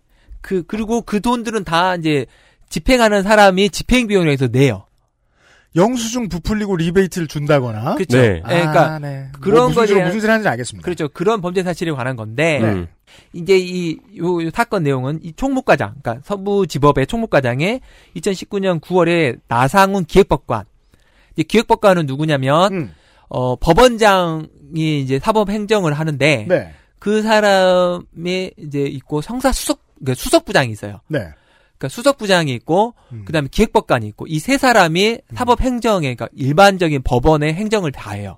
뭐 그 사람은 그러면 세 명이 못 하잖아요. 그러면 네. 누가 하냐면 총무과 직원들을 데리고 이제 사법행정을 하는데, 이 기획법관은 이제 단독 판사, 부장 판사 나가기 직전 또는 중앙법원 같이 큰 법원은 네. 부장 판사급이 하게 돼요. 기획법관은. 네. 근데 이제 여기는 이제 부장판사 되기 직전에 단독판사급의 나상훈 그 판사가 기획법관이었어요. 네. 실무의 책임자군요. 네, 그래서 이분이 이제 총무과 직원들하고 주로 일을 많이 하는데, 이 총무과장이 나상훈 이제 그 기획법관한테, 영장 사본을 이메일로 송구를 해요. 집행관 사무소 사무원들과도 좀, 관련이 있을 만한 자리네요, 기획법관은. 기획법관은 직접 연관은 없을 거예요. 직접 연관은 없어요. 네, 없고, 다만 총무과는 관련이 될 수도 있어요. 왜냐면은 연관이 깊은 사람. 전 상사였을 테니까. 그렇죠. 상사일 수도 있고 또 자기가 또 거기 갈 수도 있고. 네. 뭐 어쨌든 어차피 법원 안에 있는 그 선배들 고참들이었거든요. 네. 관련성이 있는 사람한테 예. 압수수색 영장 청구서를 보냈다. 예. 그러니까 그래서 그거를 이제 나상훈 기획관에 보고를 하는 거죠. 보고를 하고 이 총과 감사 계장은 이제 여러 가지 사본들을 막 갖고 있었어요. 그래서 그리고 이 감사 계장에 집행관 그 수사가 되니까 이제 관련된 사무원들을 불러가지고 직접 물어봐요. 문답서를 막 작성을 해요. 근데 그 내용을 다 이 나상훈 그 기획법관한테 보내요. 그 내용까지 다. 네. 그러면 이 나상훈 기획법관이 2016년 10월 18일부터 11월 4일까지 임종헌한테 5회에 걸쳐서 집행관 사무원 비리 사건에 관한 진행에 관한 보고서를 임종헌한테 보고를 하는 거예요. 서부지검에 있는 일도 이게 지금 법원행정처까지 올라가야 됩니까? 그러니까 이제 이런 사건이 있으면 보고는 할 수 있어요. 네. 왜냐하면 이런 사건이 있었다. 네. 근데 문제는 그 영장 기록을 빼서 보고를 하는 거는 안 되는 거죠. 자, 영장 기록은 재판이에요. 영장 재판이에요. 근데 재판에 있는 기록을 빼가지고 그 내용을 갖다가 보고하고 이게 사기업이나 다른 조직이라고 생각을 해보자고요. 무슨 뭐 스포츠 팀에서 이런 비리가 나왔어요. 뭐 팀 내부에서 이런저런 뭐 수사를 당하고 있다더라. 그래, 너, 뭐, 해당하는 사람을 불러서 너 이런 잘못을 했냐, 저런 잘못을 했냐? 이런 문건을 뭐, 위에 올리고, 뭐, 위에 저 지역에 있는 사람은 대한체육회에 올리고, 이런 걸 할 수 있어요. 다만, 수사와 직접 관련돼서 검찰 아니면 가지고 있을 수 없는 문서까지 받아오진 않는다? 그쵸. 그런 건 안 받아오죠. 그건 법원의 특권이 되니까. 그 특권이 아니라. 수사당하는 법원이. 예, 그쵸. 특권이는 뭐, 합법적인 것처럼 보이는데 특권이 아니에요. 불법이에요, 그냥. 불법이에요. 그렇죠. 네. 좋아요. 그러니까 좋아요. 법원 행정처도 어쨌든 재판을 받아야 되면 내부 문건을 가질 수가 없는데. 그렇죠. 네. 그러니까 그거를 입수할 수가 없어요, 절대. 네. 그러니까 할 수 있는 건 뭐냐면 감사계장이 관련자에게 물어볼 수는 있어요. 이게 별거 아닌 것 같아. 이게 중요한 게 이런 원칙은 한 번 무너지면 정말 와르르 무너지죠. 문제이기 때문에 네. 만약에 이렇게 만약에 영장 사본이 빠져나가면 그냥 아는 사람 누구가 영장이 청구되면 영장 사본 바로 뺄 수 있어요. 그렇죠. 네. 그렇죠. 그러면 무슨 내용으로 기소됐고 그다음에 뭐가 있고 관련자들이 무슨 진술하니까 다 알 수 있어요. 그렇죠. 그러면 그다음부터 법원은 아무 범죄나 저질러도 되는 곳이 되는. 그것도 있고 거예요. 법원이 아닌 사람들도 법원 직원을 통해서 빼낼 수도 있어요. 그렇죠. 네. 뭔가 잘못하고 싶을 때 법원 직원이랑 친해져 놓으면 돼요. 네. 그렇게 할 수 있어요. 그래서 이런 것들을 이제 한번 열어주기 시작하면 다 보는 거죠. 우리가 네. 방송하는 이유가 그겁니다.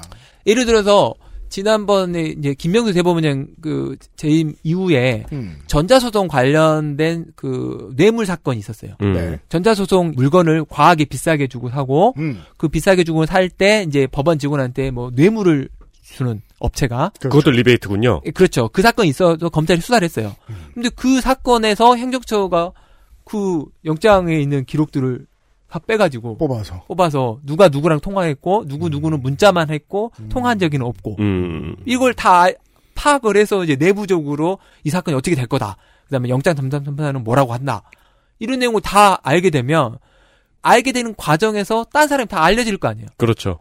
누군가는 관련될 수도 있잖아요. 총무과 직원이 누군가가 집행관 사무소한테 뒷돈을 받을 수도 있는 사람이 알 수도 있어요. 그렇죠. 아니면 다음에 나 글로 갈 때 뭐 잘 봐줘 하는. 아니 그것도 있고 직접 피의자가 될 수도 있는 사건의 사람한테 수사 정보가 알려질 수 있다는. 증거를 인멸하고 있겠죠. 편안하게. 그런 위험성이 초래해야 되는 거예요. 그래서 재판부는 뭐라고 하냐면 이 나상훈 기획관이 작성한 문건 내용 중에는 일부는 외부에 알려질 경우 수사 기능에 장애를 초래할 위험이 있다고 인정도 해요.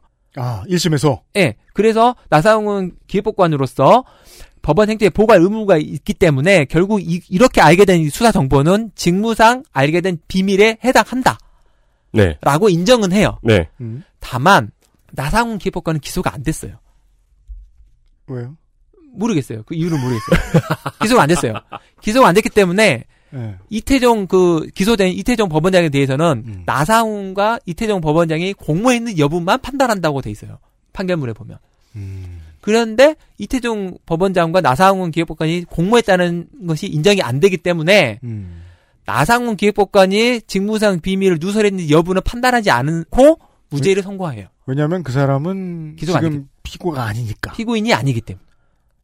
오호, 자, 이 법정에서의 기술을 지금 잘 파악해야 이해를 할 수 있는 문제입니다. 여튼 결론은 똑같은데요. 그러니까 무죄. 지금 행위는 다 나상훈 기획법관이 해요. 다 하는데 이태종 법원장이 공모 또는 그러니까 정확히 말해 지시를 했느냐 안 했냐만 쟁점이 되는 사건인 거예요. 그러면서 지시했다는 여부가 확인이 안 되니까 무죄. 그다음에 그럼 나상훈 기획법관의 행위가 지금 공무상 비밀 누설이냐 아니냐 여부는 기소가 안 됐기 때문에 판단 안 하겠다는 거예요. 그래서 무죄가 된 거예요.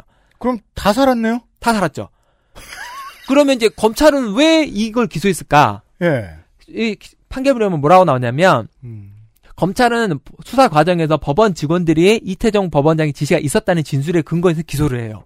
네. 그런데 재판 과정에서 법원 직원들이 모두 법원장의 지시는 철저한 감사를 지시를 했다고만 한 거지 이 내용을 뭐 나상훈 기획법관한테 뭐 영장 사본도 알려주고 내용도 보고해서 하라고까지는 지시 받은 데가 없다. 법원 직원들은 나가서 다 그렇게 증언할 수밖에 없겠죠. 그렇죠. 그래서 검찰에서의 진술과 법정에서의 진술이 바뀌는데 재판부는 법정에서의 진술이 더 신빙성이 있기 때문에 결국은 지시가 있었다는 부분에 대해서 인정을 안 해요. 검찰에서 가서 진술을 했을 때는 그러니까 이태종 법원장의 의중이 있었다 정도까지의 증언은 확보했었다는 거 아니에요? 그렇죠. 검찰이 확보했죠. 근데 그 증언은 뒤집혔고 법원에서.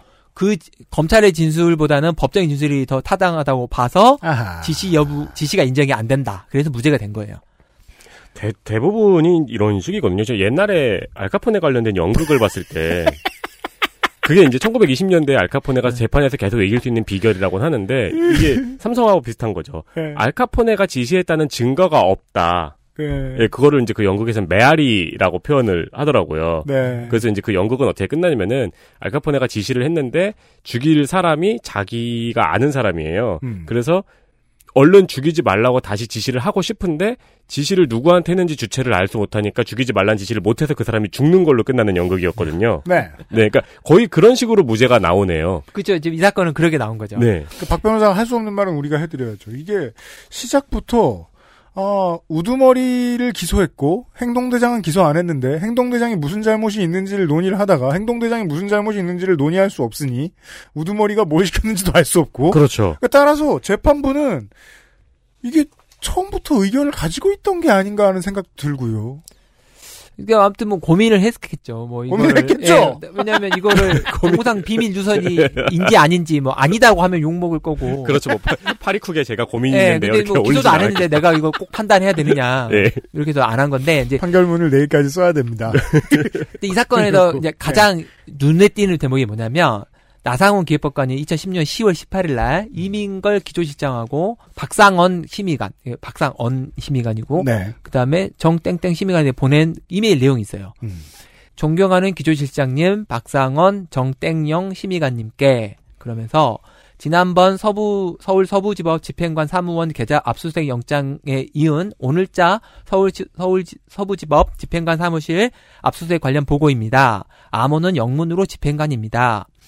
원장님께서 내일 인편으로 보내자고 하셨고 네, 차장님, 원장? 네, 차장님께도 그렇게 말씀하셨으나 차장님께서 암호 걸어서 메일로 일단 보내달라고 하셔서 차장님께 보내드렸습니다. 원장님의 취지를 살피시어 제가 이 메일을 보내는 것을 비밀로 해주시기를 간곡히 부탁드립니다. 원장님의 취지? 아마 원장님께서 인편으로 내일 오전 중으로 보고서를 보내시지 않을까 싶습니다. 감사합니다. 이렇게 돼요. 나상훈 올림. 자, 일단 나상훈이 보냈고요. 여기 보면 지금 원장이 인편으로 보내자고 하고 인편을 어떻게 보냈는지는 원장님이 알아서 한다고 나오죠. 그죠. 예, 자기는 잘 모르고 원장은 의중도 있고 예. 실무도 합니다. 예. 그리고 이메일을 보내는 거를 비밀로 꼭 해달라고. 그리고 이 메일을 보내지 않으려고 엄청 애를 썼던 것 같아요. 인편으로만 보내자고. 왜냐면 증거가 남으면 안 되니까. 그렇죠. 흔적이 남기 않는데 임종훈 차장이 계속 보내달라고 하니까 어쩔 수 없이 보낸다. 이런 내용이에요. 네. 그러면서 이제 차장한테 이미 보냈고 기조실장이 박상원, 그다음에 정땡영 심의관한테도 같이 보내는 거죠.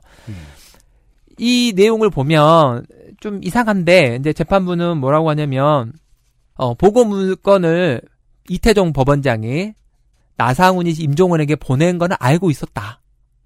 그건 보고서 보면 나오잖아요. 이 이메일 보면. 네. 그런데 나상훈은 그런데 나상훈은 임종헌에서 직접 지시를 받았고 법원행정처에서 같이 근무했기 때문에 아는 사이였기 때문에 지시를 직접 받았을 가능성이 있다.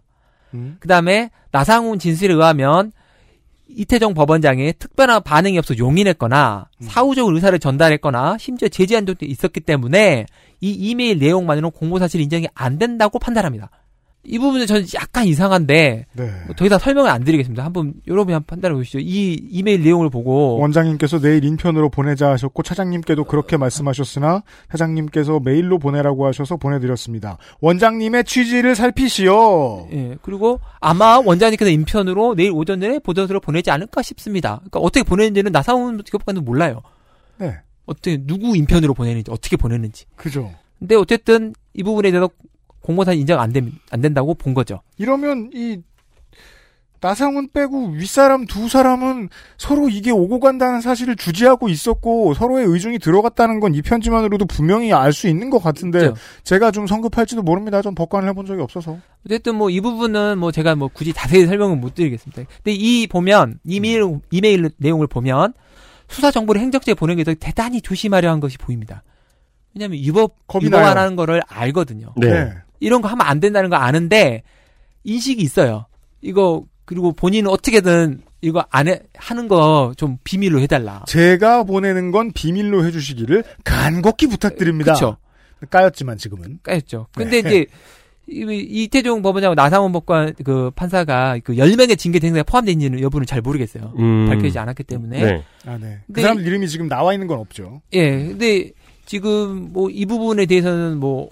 어떻게 그 법원이 판단할지 모르겠는데 이 지금 영장 관련 2개 사건 지금 살펴봤는데 이 2개는 모두 임종헌의 5개의 USB에서 나온 거예요. 그 임종헌, 그렇잖아요. 임종헌은 다 쟁여놓고 있습니다. 쟁여놓고 있었죠. 자기 혼자 죽을 생각은 없었습니다. 그렇죠. 이제 이거를 이게 좀 이상한 부분인데. 네. 뭐요? 임종헌 차장은 이제 사표 쓰고 나갔어요. 나갔고 요 문건을 가지고 있었죠. 자기가 최종 보고를 받은 사람이라면 실은 이 문건을 갖고 있을 필요가 없고요. 그럼요. 그게다가 이제 발신한 문건도 가지고 있네요. 네. 그러니까 종착지는 임종헌이 파쇄합니다. 네. 왜냐하면 종착지가 들고 있으면 지가 덤탱이거든요. 그렇죠. 네. 들고 있는 놈은 브로커입니다. 보통. 그렇죠, 그렇죠. 그리고 심지어 이 발신한 문건도 안 남겨놓잖아요. 발신한 문건도. 네. 그렇죠. 근데 어쨌든 이거는 가지고 나간 거예요. 그렇죠. 심지어 법원에서 나갔는데 네. 가지고 나갔어요. 그러니까 좋은 정리예요. 다시 한번 말씀드릴 수 있는 거죠. 들고 있는 놈은 브로커입니다. 그러니까 바깥 세상에서 내가 이게 쉴드로 필요한 겁니다. 그렇죠.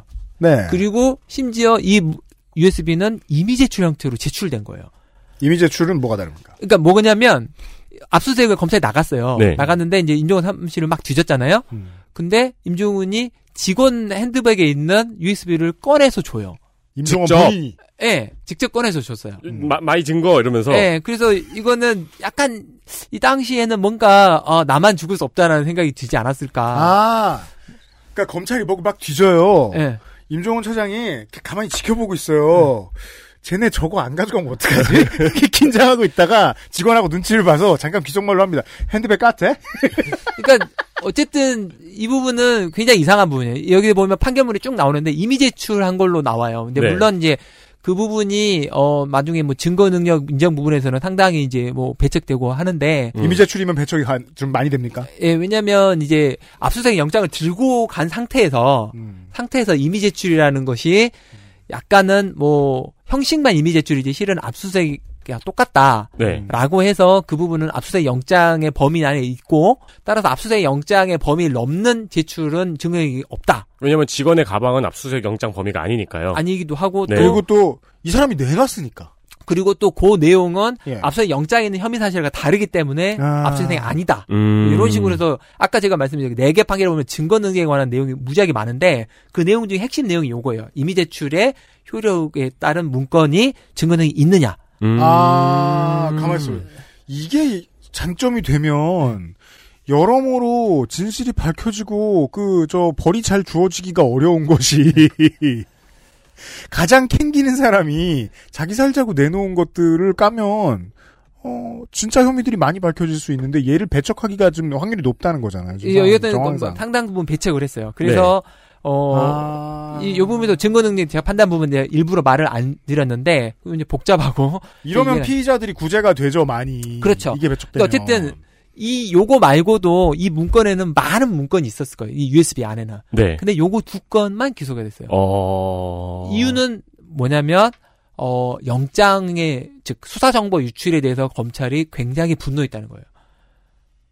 요건은 못 넘어가겠다, 우리가. 그렇죠. 왜냐면 요 문건에는 예상되는 뭐가 있냐면 부산고법 판사에 관한 재판 개입 관련 문건도 있었을 것이고 국회의원들 관련 민원성 해결 문건도 있었을 거예요. 근데 그런 것들은 기사에 조금 나왔는데 기소는 안 됐죠. 궁지에 몰린 임종헌이 판도라의 상자를 확 열었는데 사실상 1심 결과까지 보면 법원과 검찰이 발로 그걸 다시 닫은 거예요. 그렇죠. 지금 그거 왜 이러면서 바빠 죽겠는데.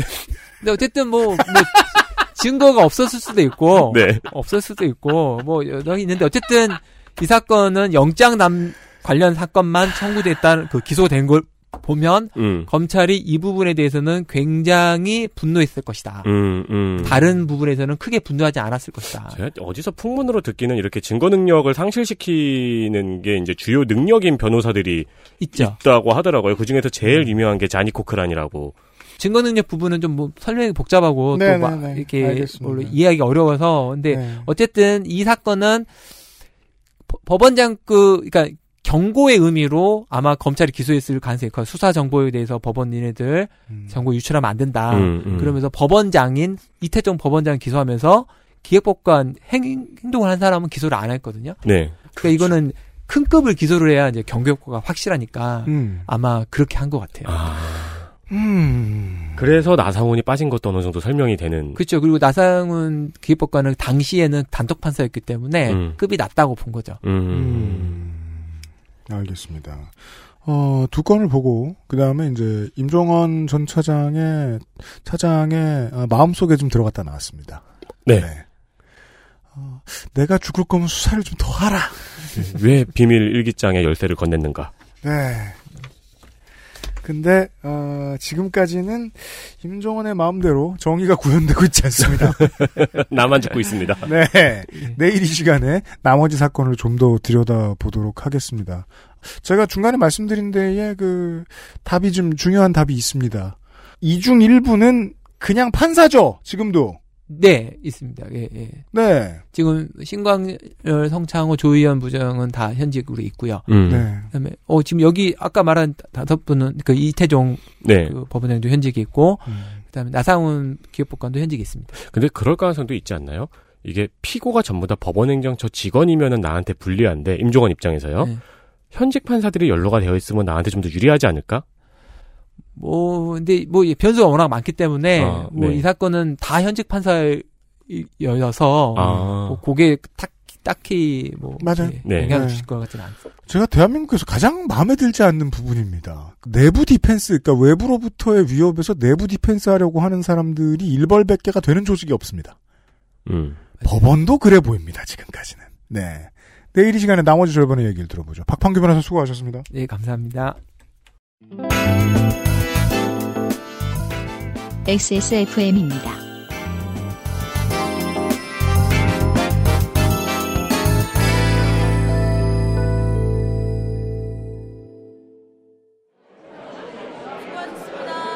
수고하셨습니다.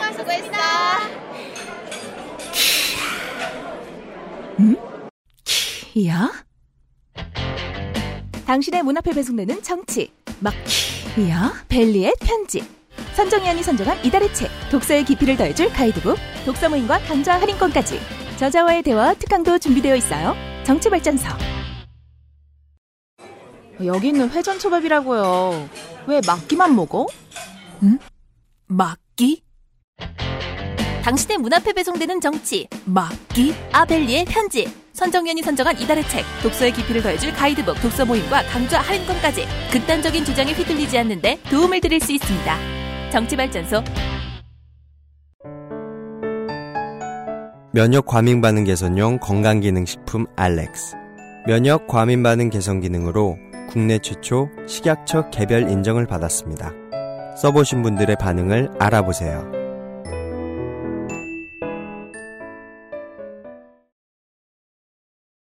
조금 어려우시겠지만 제가 처음에 말씀드렸던 것과 동일합니다. 사법개혁의 동일한 무게의 두 축입니다. 검찰개혁과 법원개혁. 왜냐하면 검찰하고 동일합니다. 제가 처음에 말씀드렸던 거죠. 육아의 개념입니다. 하던 나쁜 버릇을 뿌리 뽑는 데에는 큰 집중력이 필요합니다. 그 표정 좋은 그 선생님 한 분만 가지고는 되는 게 아니에요. 그렇죠. 그분은 어디에나 계신 게 아니고 성함 모르겠네. 마법 같은 분 계시잖아요. 네. 근데 누구 말씀하시는 거죠?